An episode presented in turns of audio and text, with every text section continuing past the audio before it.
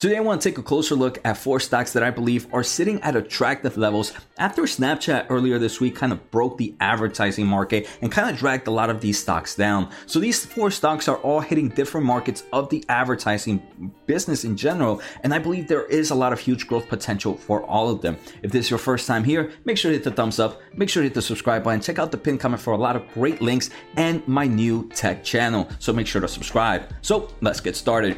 I do want to thank The Motley Fool for sponsoring this video and make sure to check out fool.com slash Jose to get the top 10 stocks to buy right now. Right, so first I want to start off with a positive note, right? The NASDAQ, I believe this is one of the first few weeks in a long time where we actually ended up green and a nice level green. Uh, the NASDAQ ended up closing about 6.5% up in the past five days. And even though I do believe volatility is going to continue and there might be other red weeks coming up, I do believe it's kind of happy to kind of just maintain that long term mentality that there's green at the end of the tunnel, especially for a lot of these great companies that we're investing in. So for those not familiar, familiar what happened on May 23rd, Snapchat, I want to say, kind of broke the advertising market. And the way they did that is they kind of get, made a SEC filing where they told investors that, hey, we gave you guidance earlier this uh, earlier last month, but now we believe due to kind of numerous macroeconomics events that we will no longer meet the low end of their quarter two 2022 guidance range. And this kind of pretty much kind of triggered more many sell-offs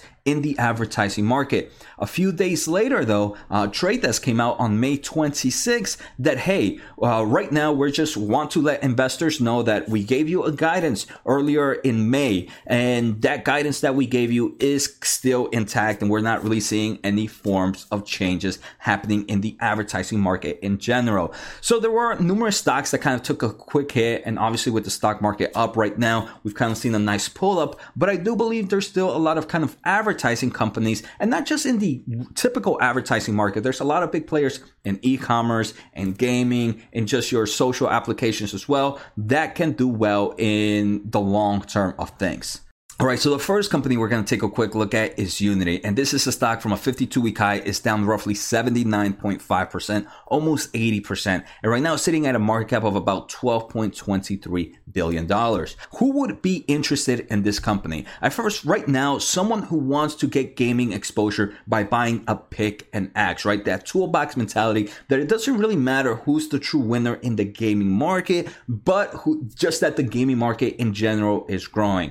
Uh, for future growth, this is a company that's expanding outside of gaming to things like robotics, animations, constructions, and machine learning. I mean, here we can see right now more than 50% of the world's video games are made in Unity. All right, so here we can see how Unity is being used in AI models. Uh, for example, you can run numerous simulations in its platforms to kind of increase your artificial intelligence and your machine learnings. One of those being kind of autonomous driving, another being kind of e-commerce distribution centers, and kind of just gadgets for the smart home. All right, so next I want to kind of explain how Unity makes money. So it has two different solutions or two main solutions. First is the creative solutions, and this is pretty much a subscription for their software. The second is operate solutions that are needed post game creations. So here, let's say you have created a game or something you want to start advertising, you kind of jump into that operate solution. If we take a closer look, creative solutions is roughly about 116 million and their operate solution is about 184 million. And in their most recent earnings, they grew about 36% compared to the same time last year. At the moment, moment, customers are mainly in gaming. But as we kind of see, they do provide solutions for all industries. For example, architectures could kind of develop that 3D model of whatever they're building. The automotive market is using them a lot for numerous things, like we mentioned, autonomous driving simulations, uh, and then kind of just the designing of products and film and animation is another big place just in general, a lot of companies are also using Unity for digital twins, which kind of allow the simulation of a real life product in a digital world where they can test out a lot of logistics and numerous other things. My financial thoughts, if we take a quick look at some of those metrics, first we can see this company has plenty of cash and short term investments at the moment. Unfortunately, they have make a, made a few acquisitions that, hey, they do have a nice amount of long term debt at the moment, but they are positive in cash flow from operations if we take a closer look at trailing 12 months. We can also see this is a company that has been growing its revenue at strong levels. Most recently, it grew about 36%, and historically, the past few quarters, it has been over 30%. We're going to talk a little bit about the risk in the upcoming quarters,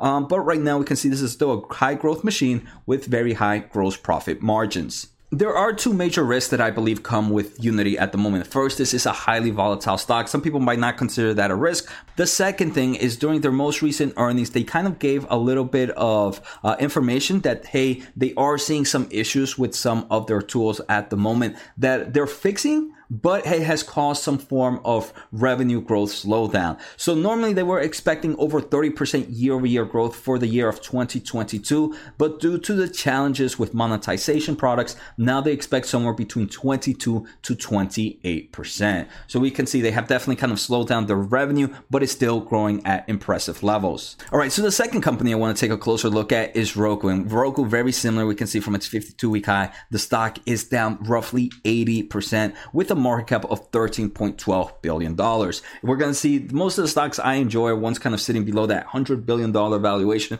that I believe have huge potential of growth going in the future, but we're going to see a lot of them are highly volatile. So, who would be ex- interested in this company? First, right now, someone who wants to get streaming exposure, and again, that kind of toolbox or pick and axe mentality. Uh, for future, someone who believes there's still much growth for streaming content and also the advertisement solution that Roku provides. So, for those not familiar with Roku, how does it make money? First, it's its platform revenue. It owns some kind of operating system that it has created, and a lot of big streaming giants use this for ad- advertisement and analytics. They also sell numerous hardwares for the streaming market. Here we can see they have like Stream bars, they have their dongles, players, audios, and TVs. And here we can take a quick look at their most recent earnings. For example, revenue this year and platform was $646 million, up 39%. And that's their biggest revenue source. Their player revenue, which is hardware, is about $86 million.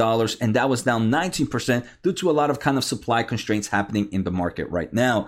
The great thing about kind of Roku is that, again, this is a company that that doesn't matter who wins the streaming war. Roku is one that can kind of win with anybody. Uh, we can see active accounts have grown 14% to 61.3 million. Streaming hours have also grown 14% to 20.9 billion hours, and the average revenue per user has also increased to about $42.91, up 34% year over year. Here we can see a great example of how Disney Plus is using kind of Roku's advertising platform to kind of really promote their Turning Red, uh, which is a, a, movie that came out on Disney Plus, and this is kind of helping helping leverage uh, users of Roku onto the streaming platform of Disney Plus. Um, so customers are in two ways. First, in the hardware market, this is mainly consumer based, but in the advertisement, it's normally these street, high streaming businesses, like I just mentioned with Disney Plus. I do want to say, right, what's very important for Roku is to maintain those users. The users at the end of the day are the products for the kind of advertisement that they do. So now if we take a quick look at some other financial thoughts list, we can see right now Roku has plenty of cash and short-term investments, about 2.2 billion. They have about trailing 12 months of cash flow from operations of about 234 million and total long-term debt is roughly 88 million dollars. So in my opinion, Roku fundamentally financially is stable to kind of last numerous, numerous years. If we take a quick look at revenue growth, this company, very strong growth last year. Obviously, last year was uh, impacted a lot due to a lot of people watching uh, streaming content due to being locked down. But even after those high comparable quarters, this company most recently grew 27.8%. And we can see gross margins of roughly 50% at the moment. All right, if we take a quick look at risk, first, I do want to say this is a stock that's very highly volatile as well. So if you're not able to kind of stomach those price increases and decreases, not a stock for you. Macroeconomics at the same time is not suited for the ad based businesses at the moment. Normally, when we start to see companies lose margins and stuff due to increase of cost, they start to decrease their advertising expense. So I believe maybe in the short term of things, the advertising market is not the best, but in the long term of things, I do believe uh, this, this is a company that that will continue to do well. They did give an outlook that even though with macroeconomics, they do believe their company can still grow revenue by about 25% year over year the upcoming quarter. All right, so the next stock we're going to take a closer look at is Meta Platforms. And from its 52 week high, the stock is down roughly 49% at the moment with the market cap of $528 billion. So, who would be interested in this company? First, I want to say someone right now who wants to get advertisement exposure and believe eyes are on Facebook, Instagram, and WhatsApp. And we're going to take a look at numbers. It does seem that's where the people still are at. For the future, some who, for future, someone who believes their investment in things like augmented reality and virtual reality and artificial intelligence will be a good move. So, how does it make money? Right now, the main way is advertisement. Numerous platforms, like we talked about before. The second way is their Reality Labs, which is their VR, AR content. And here we can also take a closer look at some of their virtual reality solutions, like their virtual reality, their augmented reality, and whatever they're working for in the future. If we take a closer look at numbers, uh, advertisement, which is pretty much the bulk of this company's total revenue, then you have their kind of others, which are their hardware and some other solutions. So we can see advertising ba- mainly based, and right now most of the revenue comes from their family of apps, which is their traditional kind of products at the moment. We're going to talk about one of the risks later on, but here just to see right now they are taking a huge loss from Reality Labs of about $3 billion. In their most recent earnings, they do mention that family monthly active people are up about 6%. So 6% more people are using their platform compared to same time last year. And same time last year, again, COVID lockdown. So it's pretty impressive to still see growth. Uh, family daily active people are also up about 6%. Their customers are mainly advertisers, but the platforms need to maintain users to make sure they have plenty of advertisers. So financial dot. If we take a closer look at financials, Meta Platforms right now has about $59 billion in trailing 12 months of cash flow from operations. So even though they're burning about $2 billion a quarter in reality labs or more, this company has plenty of cash to kind of uh, kind of burn a little. Um, their short-term investments is about $44 billion.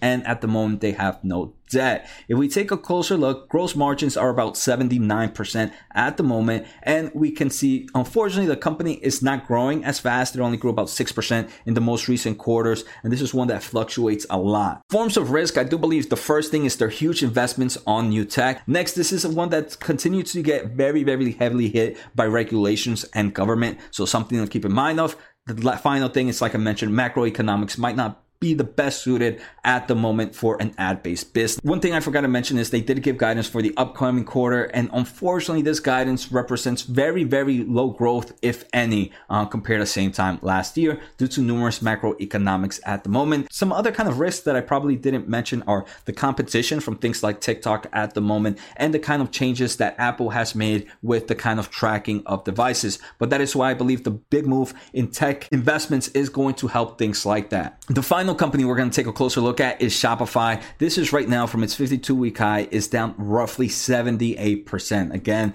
very, very high hit right now. Who would be interested in Shopify? First, someone who wants to get e-commerce exposure again by buying that pick and next. This is a company that is pretty much a toolbox mentality. In the future, someone who believes that there is much growth for the e-commerce market. So how does it make money? First, I do want to say the subscription solutions, they do have a monthly subscription fee if you want to use their platforms. The second is some of the tools do have fees and some of that fees is depending on how much revenue you're making. So if you go to the website, Shopify is the platform commerce is built on and they kind of explain of how they're doing. For example they help you sell everywhere with numerous kind of solutions like online store point of sales buy button sales channels. They also help with things like advertising by helping you get an audience do campaigns get insights analytics and kind of create relations with your customers. They also have numerous ways to manage your growing your business from things like orders management financial management mobile in the insights analytics kind of doing things like inventory management, uh, allowing you to kind of take credit cards and all those tools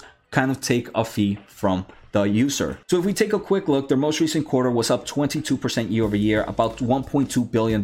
Most of the revenue comes from merchant solutions, and that is those fees. The others come from the subscription solutions. Their customers right now are pretty much all types of business, being small, entrepreneurs, single plays, even large businesses use Shopify to kind of improve their overall e-commerce solutions. Financial thought, plenty of cash, roughly $7.2 billion, about $900 million in long-term debt, so plenty of cash to be able to cover that, and they are positive in cash flow from operations. If we take a look at quarterly revenue growth, their most recent quarter only grew about 22%, but that's still high numbers, but historically they have had higher numbers. Right now, it does seem like e commerce is slowing down, so that's definitely one of the risks, and their gross profit margins continue to be at very impressive levels of about 53%. So, risk, I do want to say highly volatile, very similar. Again, macroeconomics maybe not be suited for the ad business, and if it's not suited for the ad business, it might not be suited for the e commerce business as things kind of slow down with consumer spending. So, those are four stocks that I think look interesting right now. Let me know what you think about this kind of episode breakdown.